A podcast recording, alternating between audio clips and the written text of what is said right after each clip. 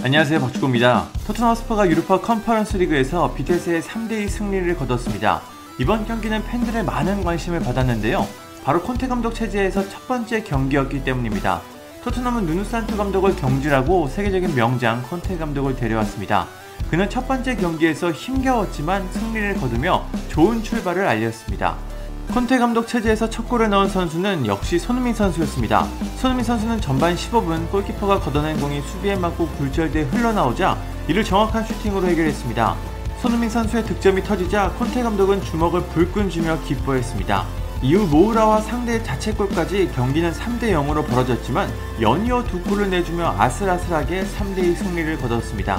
손민 선수는 콘테 감독 체제에서 첫 골을 넣었는데 무리뉴 감독, 누누산투 감독 체제에서도 모두 손민 선수가 첫 골을 넣었습니다. 2019년 11월 웨스트햄 유나이티드 원정이 무리뉴 감독의 데뷔전이었는데 당시 손흥민 선수는 선제골을 넣으며 무리뉴 감독의 눈도장을 꾹 받았습니다. 누누산투 감독의 데뷔전이었던 맨체스터 시티전에서도 손흥민 선수는 득점을 기록하며 자신의 가치를 보여줬습니다. 그리고 콘테 감독의 부임 후에도 첫 골을 넣으며 감독 교체 후에는 무조건 첫 골을 넣는 모습을 보여줬습니다. 그럼 손흥민 선수는 어떤 평점을 받았을까요? 우선 영국 언론 90분은 손흥민 선수에게 평점 6점을 줬습니다. 많은 선수들이 6점을 받았는데 이게 가장 높은 점수입니다. 이 매체는 경기 초반 콘테 감독 시대에 첫 골을 터뜨렸고 이후에는 골대를 때렸다. 그 후에는 경기에서 희미해졌다고 평가했습니다. 영국 언론 풋볼 런던은 손흥민 선수에게 평점 7점을 줬습니다. 8점을 받은 요리스 다음으로 높은 점수입니다. 이 매체는 경기 시작과 함께 기회가 있었지만 오프사이드에 걸렸고 낮은 슈팅으로 토트넘의 리드를 선물했다. 스리톱에서 잘 뛰었지만 하프타임 이후 비테세가 경기를 주도하자 같은 임팩트를 만들지는 못했다고 평가했습니다. 영국 언론 팀토크는 손 선수에게 평점 8점을 주며 최우수 선수로 선정했습니다. 이 매체는 시작부터 활발했다. 비테스의 오른쪽 수비를 혼란시키기 위해 엄청난 움직임을 보였다. 이후 중앙에서 많이 뛰었고 레길론에게 공간을 허락했다.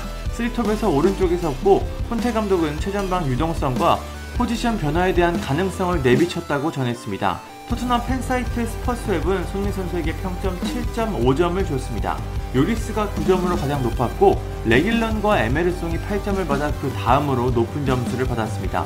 이 매체는 손흥민은 이 포지션에서 자유로운 역할을 했다. 뒤로 내려와 공을 잡고 뒷공간으로 달리기도 했고 중앙으로 갔다가 가능할 때 다시 앞으로 갔다. 손흥민에게서 엄청난 것을 확인할 수 있을 것 같다. 그러나 오른쪽 윙백에 대해서는 확실하지 않다고 전했습니다. 영국 언론 스탠다드는 손흥민 선수에게 팀 내 최고 평점 8점을 줬습니다. 이 매체는 손흥민이 무리뉴 누누산투 감독 체제에 이어 콘테 감독 체제에서도 첫 골을 기록했다. 또 골대를 때렸고 마지막에 수비에게 막히기도 했다. 전반에는 위협적이었다고 평가했습니다. 토트넘은 경기 후 구단 공식 SNS에서 최우수 선수 투표를 진행했습니다.